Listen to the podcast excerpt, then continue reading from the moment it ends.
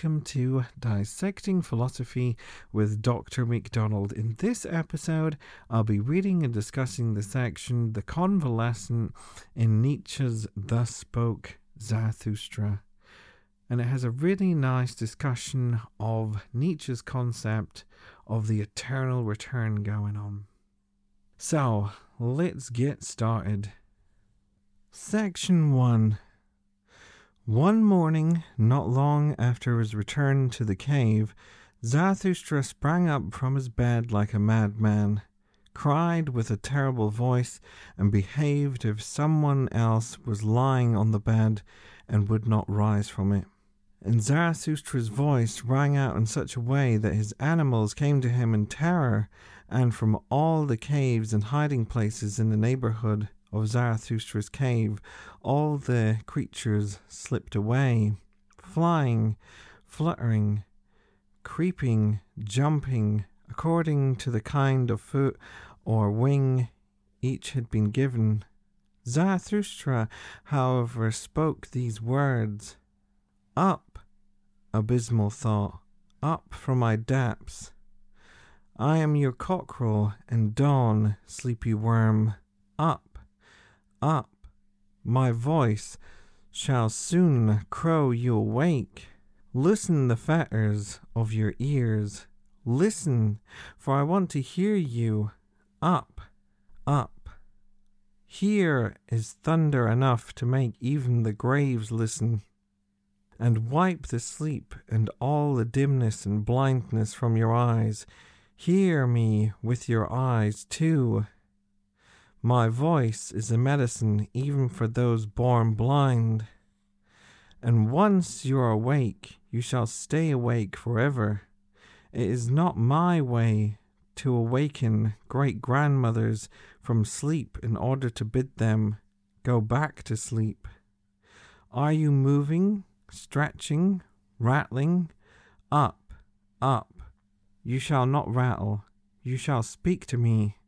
Zarathustra the godless calls you. I, Zarathustra, the advocate of life, the advocate of suffering, the advocate of the circle, I call you my most abysmal thought. Ah, you are coming. I hear you. My abyss speaks. I have turned my ultimate depth into light. Ah, come here. Give me your hand. Ha! Don't. Ha ha. Disgust, disgust, disgust. Woe is me. So, for the convalescent, then, the word convalescent means recovering from an illness, and that sort of sets the tone overall for this section, where Zarathustra himself is going to be recovering from an illness, and what that illness is going to be, we're going to find out as we go along is precisely that of humanity and humanity's cruelty. But before we get to all that in the upcoming section, it sort of kicks us off in such a way that Zarathustra's initially in his cave, and then all the animals come to him and it's quite a humorous image when you think about it because it's almost like Zarathustra is like a Disney princess in the sense of you have in the classic Disney movies, especially like Snow White, she's just suddenly in the garden tending to the flowers or whatever she's doing, and then suddenly she'll break into song, and then there'll be a back and forth between Snow White and a little songbird and so forth. And we've had this as well at the start of this section where suddenly all the animals are coming to Zarathustra and very much this Disney like quality. And then we have this whole up from the abyss. And what the whole up from the abyss is really all this, which is going to set us up for section two, is precisely that moment when he's going to be overcome with all that negativity. And that fits nicely into all the last sentence of that section disgust, disgust, disgust, woe is me. So then, continuing on into section two to get into all the juicy stuff. Hardly had Zarathustra spoken these words, however, when he fell down like a dead man and remained like a dead man for a long time.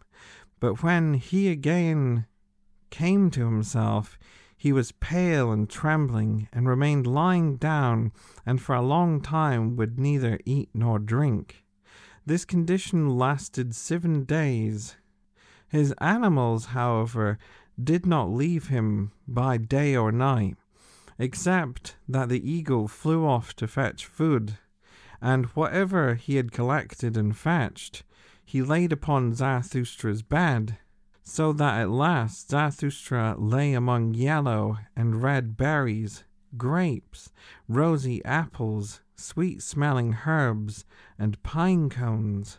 At his feet, however, two lambs were spread which the eagle had, with difficulty, carried off from their shepherd.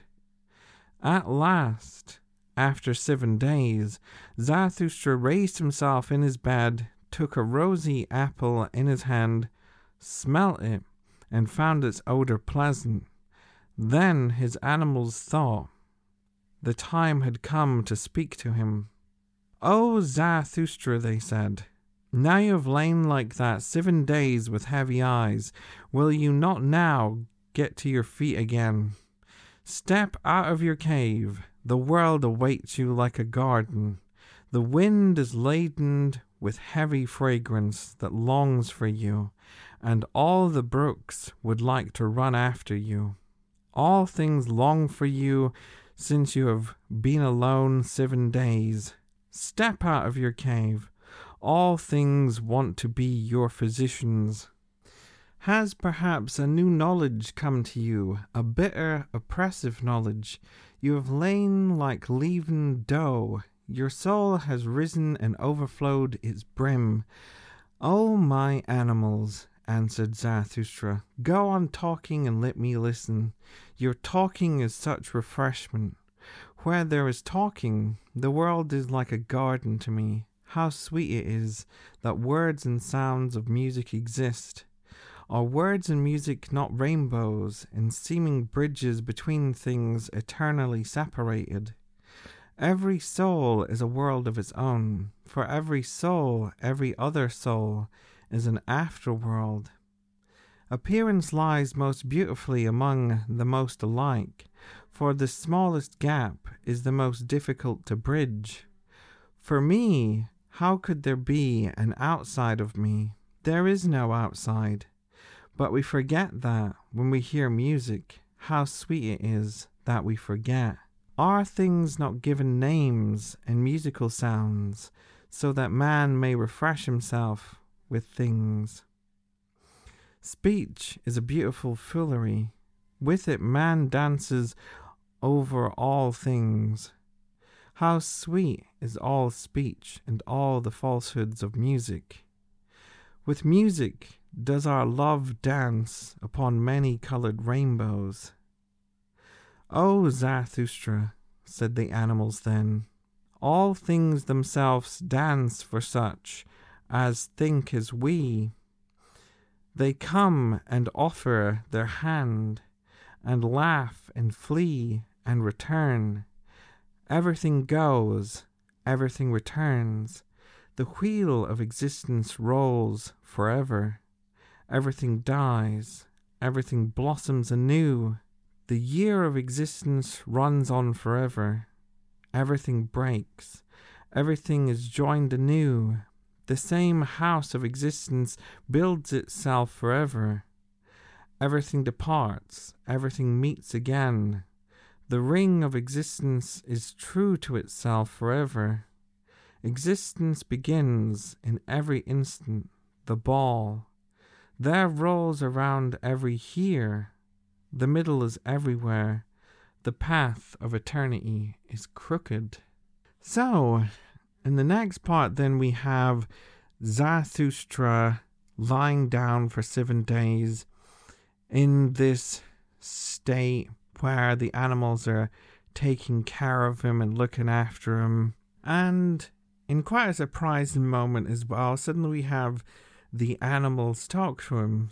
So now we have almost like a Dr. Dolittle situation where, of course, Dr. Dolittle can speak to animals, and suddenly the animals are now speaking to Zarathustra. And the animals are now saying, Now that you've woken up, come on, get yourself together, come out of this cave, come out of this state that you're in, go out into the world, and it'll refresh you. And you'll be among nature in this garden, and it'll just be lovely. And then Zarathustra replies, Oh, how much refreshment it is that what words you say. And so we have this whole relation into nature and the world as being very much therapeutic in order for us to try and get out of this situation that he's in right now with the illness for his mental health condition that he's in. Go and have a little walk. Get out. Stop being in such a stupor as you are. Stop being so down. And then we have quite a lovely discussion about music and also language at the same time. And it's that whole relation, he says, well, music also has that power of rejuvenation in a way. As he says there, for me, how could there be an outside of me? There is no outside. But we forget that when we hear music, how sweet it is that we forget.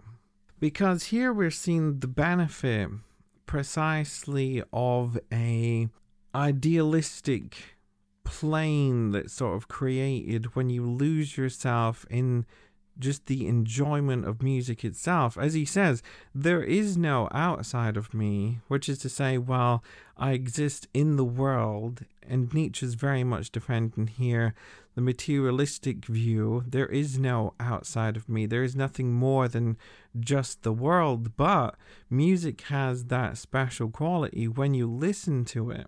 And you can be in a really terrible mood. Suddenly, you just start listening to it, and it uplifts you, it makes you feel good, and suddenly you're no longer in a terrible mood anymore. And it's also the same thing with speech as well, which here we have that interesting relation into language because language itself is a thing that's applied to objects in the world. And it's also providing that ideal space as well. Whenever you read a good book, you again have that fantastic transportation away to this idealistic plane, into this whole other world that's created, and just the enjoyment of reading the story and so forth that has all that fantastic, again, therapeutic qualities about it. And then from the discussion of music and language, do we then start to touch upon one of the key things of this section, which is Nietzsche's concept of the eternal return, which has popped up before, but here it pops up again now. And it's that whole discussion everything returns, the wheel of existence rolls on forever, everything dies, everything blossoms anew. And it's really thinking about just time is cyclical. Hence why he says eternity is crooked, because we think so much in terms of past, present, and future in a very much linear fashion.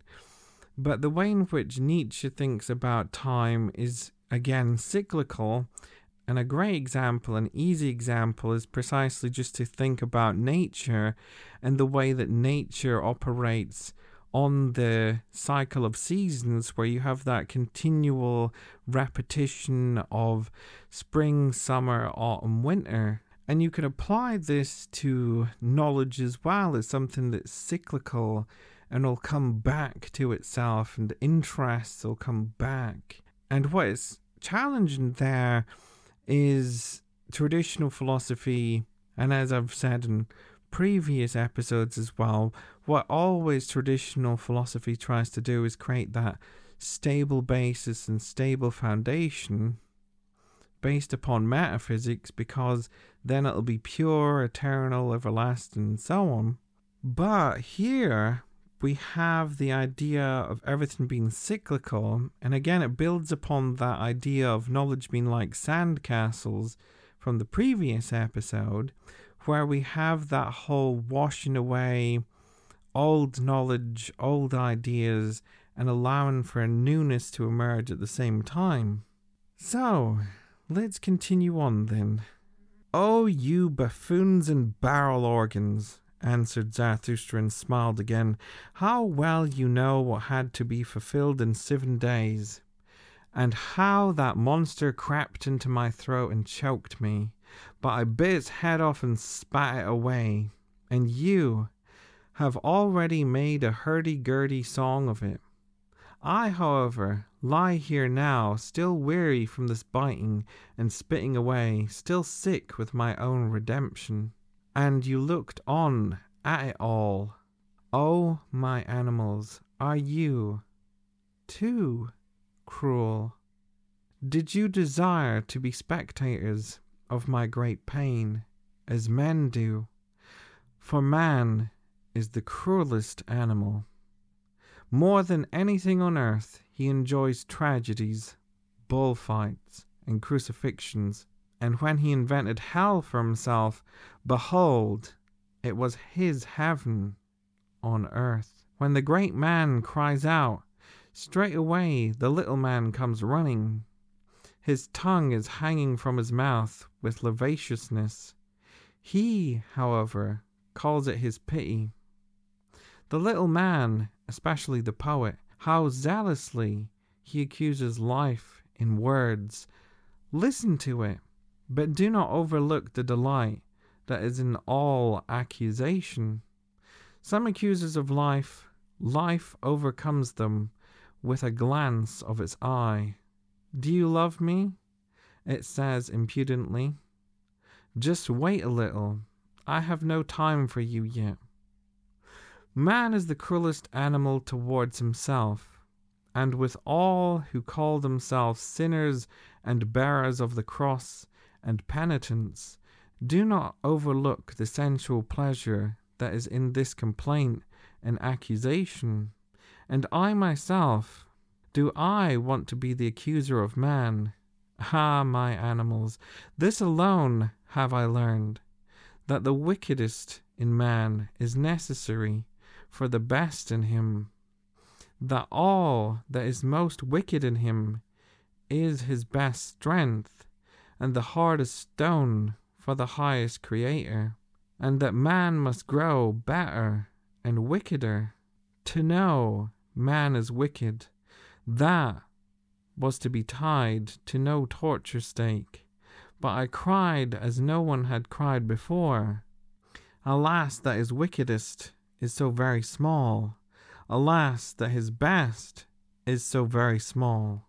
The great disgust at man, it choked me, and had crept into my throat, and what the prophet prophesied.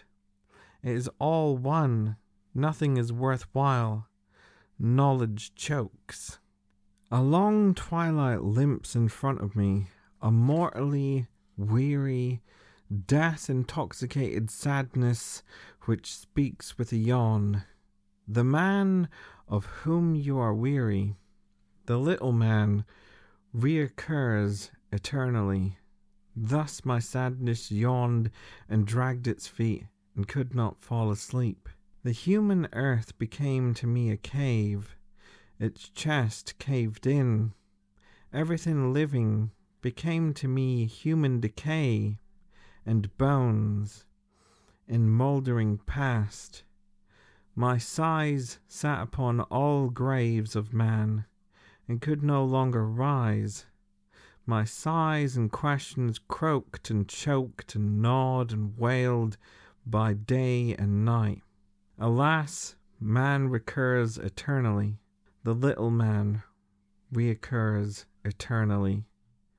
I had seen them both naked the greatest man and the smallest man, all too similar to one another, even the greatest all too human, the greatest all too small. That was my disgust at man. And eternal recurrence, even for the smallest, that was my disgust at all existence. Ah, disgust, disgust, disgust.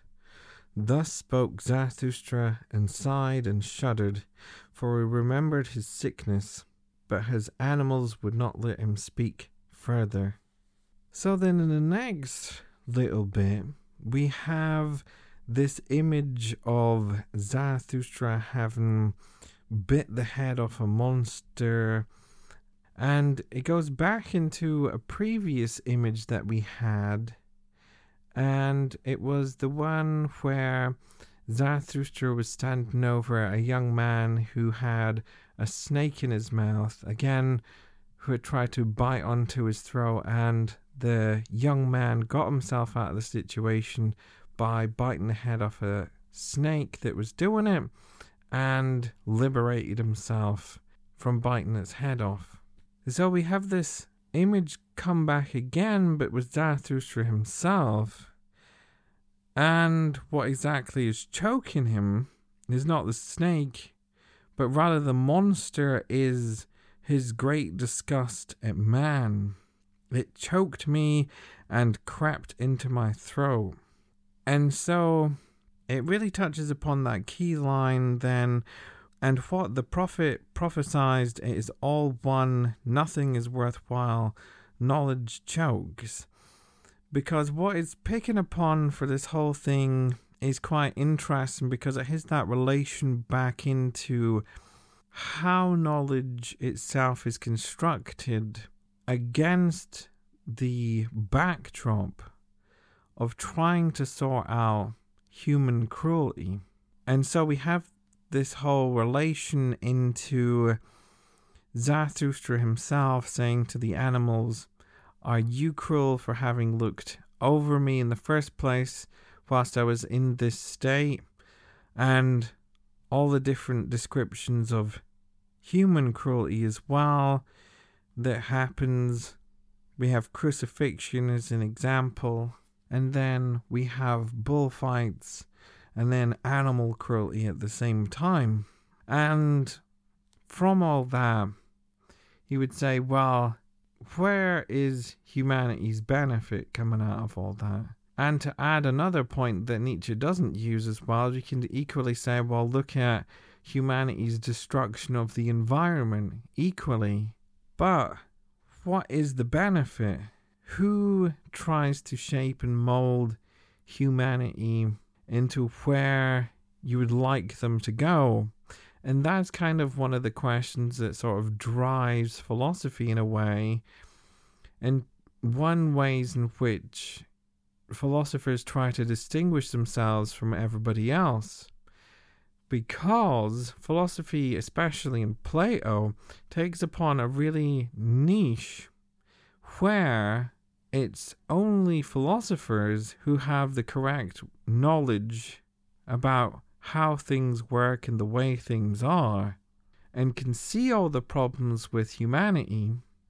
Therefore, who is going to be the best people to go and sort out all these problems is not going to be politicians, it's going to precisely be philosophers. And that's just a very, very brief going over the whole argument that Plato makes in the Republic. But we can see from all that, at least within traditional philosophy, there's this whole move towards creating systems of knowledge, creating ethical models, all the ways to try to shape and structure and organize humanity so they're not cruel anymore. And what is the thing that everything hinges upon is that Nietzsche doesn't say explicitly, rather, we potentially arrive in a very big ethical problem.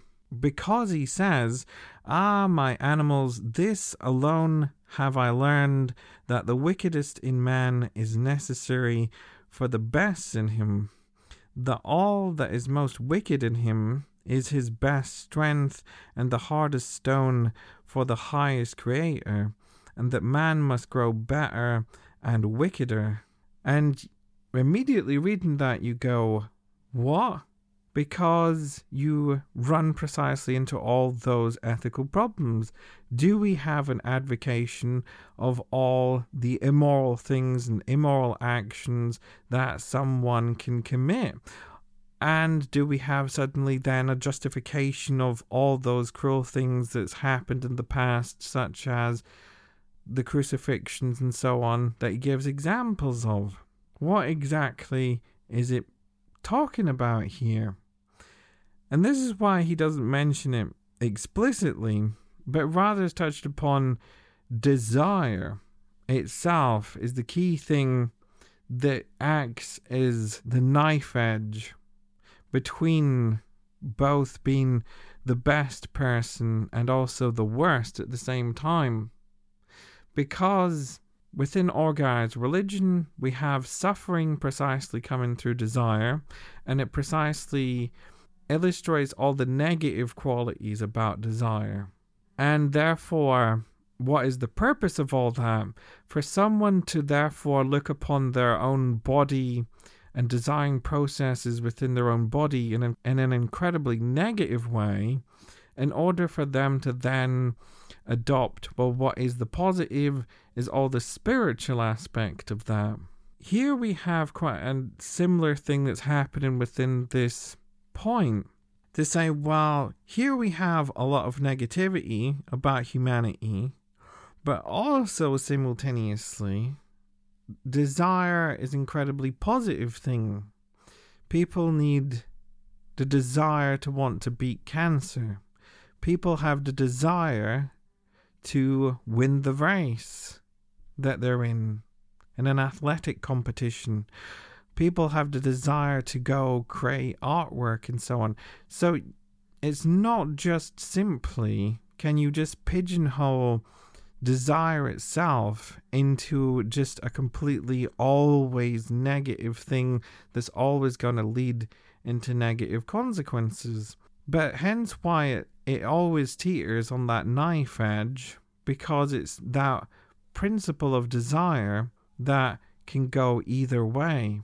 And then we can see that whole relation into the statement again that knowledge chokes because everything's focused upon death in the afterlife again and disgust of the world. And here we have precisely Zarathustra having again that great disgust and can't see anything positive.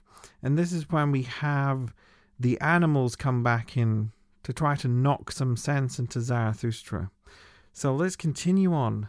Speak no further, convalescent, thus his animals answered him. But go out to where the world awaits you like a garden. Go out to the roses and bees and flocks of doves. But go out especially to the songbirds, so that you may learn singing from them. For convalescents should sing, let the healthy talk. And when the healthy man too desires song, he desires other songs than the convalescent. Oh, you buffoons and barrel organs, do be quiet, answered Zarathustra, and smiled at his animals.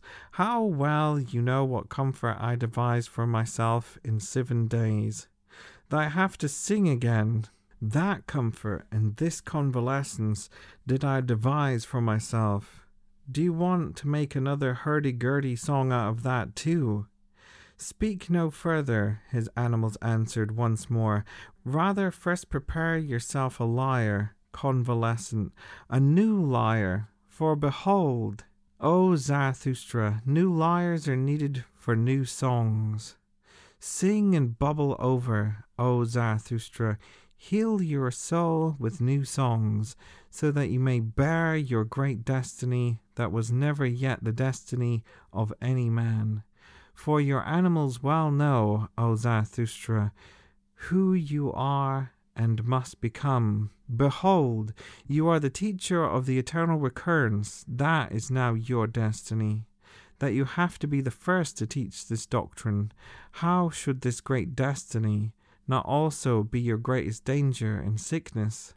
Behold, we know what you teach, that all things reoccur eternally, and we ourselves with them, and that we have already existed an infinite number of times before, and all things with us. You teach that there is a great year of becoming, a colossus of a year.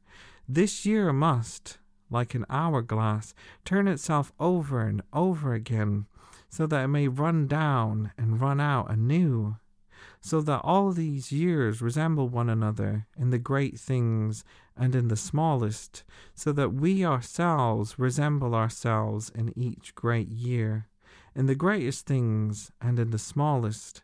And if you should die now, O Zarathustra, behold, we know too what you would say then to yourself. But your animals ask you not to die yet. You would say, and without trembling, but rather grasping for happiness, for a great weight and oppression would have been lifted from you, most patient of men. Now I die and decay, you would say, and in an instant I shall be nothingness. Souls are as mortal as bodies, but the complex of causes in which I am entangled will reoccur. It will create me again, I myself am part of these causes of the eternal recurrence. I shall return with this sun, with this earth, with this eagle, with this serpent, not to a new life, or a better life, or a similar life. I shall return eternally to this identical and self same life. In the greatest things and in the smallest, to teach once more the eternal recurrence of all things, to speak once more the teaching of the great noontide of earth and man, to tell man of the Superman once more. I spoke my teaching, I broke upon my teaching, thus my eternal fate will have it. As prophet do I perish. Now the hour has come when he who is going down shall bless himself.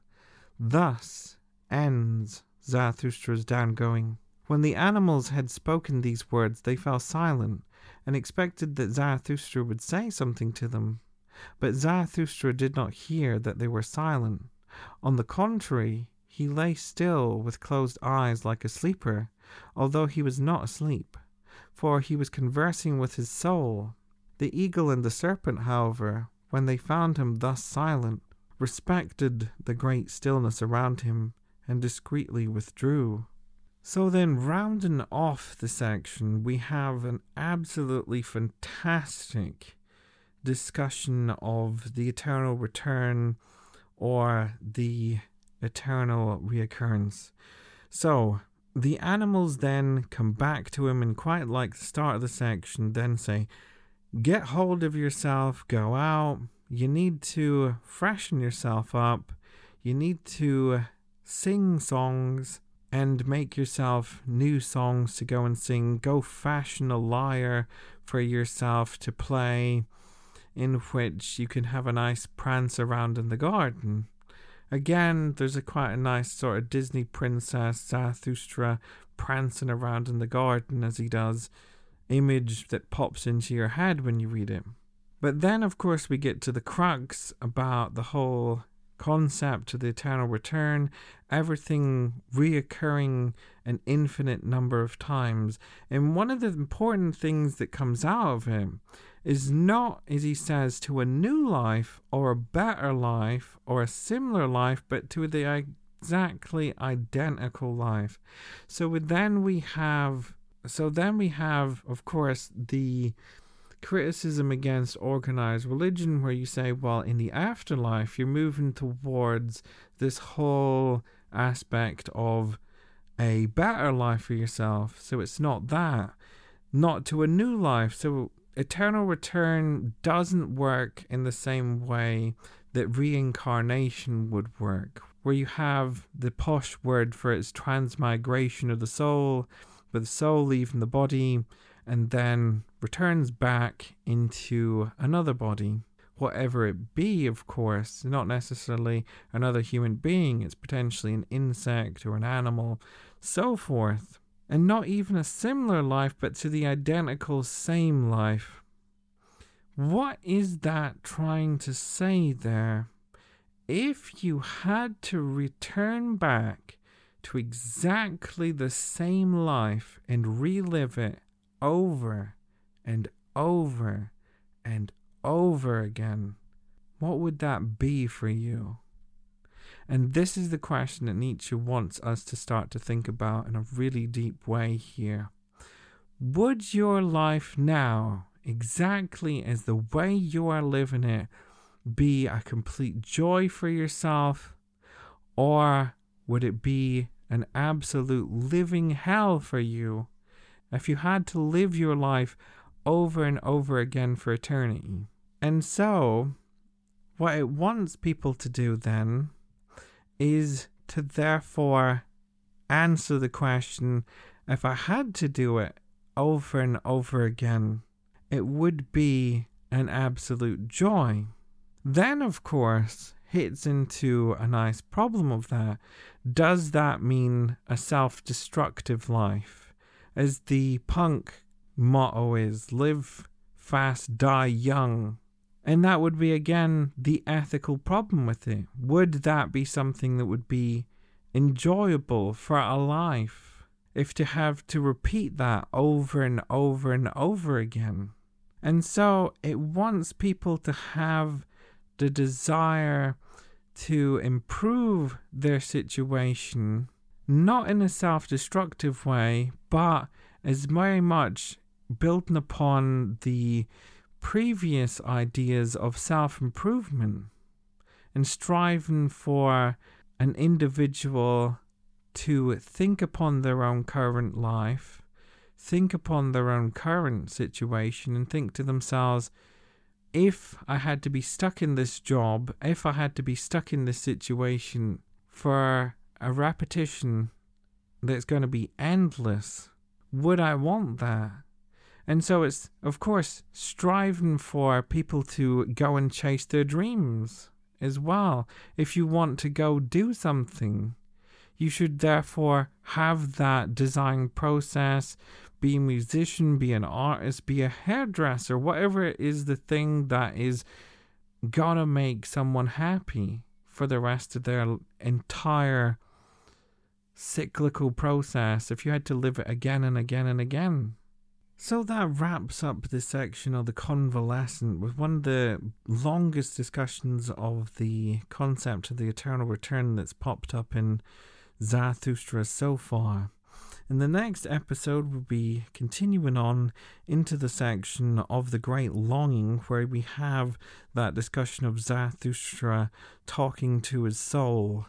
Many thanks for listening to the episode. I hope you enjoyed my discussion of the section the Convalescent in Nietzsche's Thus Spoke Zarathustra. Feel free to check out my Patreon page at patreon.com forward slash dissecting philosophy. Also, feel free to drop me an email at my address dissectingphilosophy at gmail.com. You can tip me a coffee at ko-fi.com forward slash dissecting philosophy. And lastly, I can be found on Twitter at I am a rubberman. Many thanks for listening to the episode, and I hope you'll join me next time.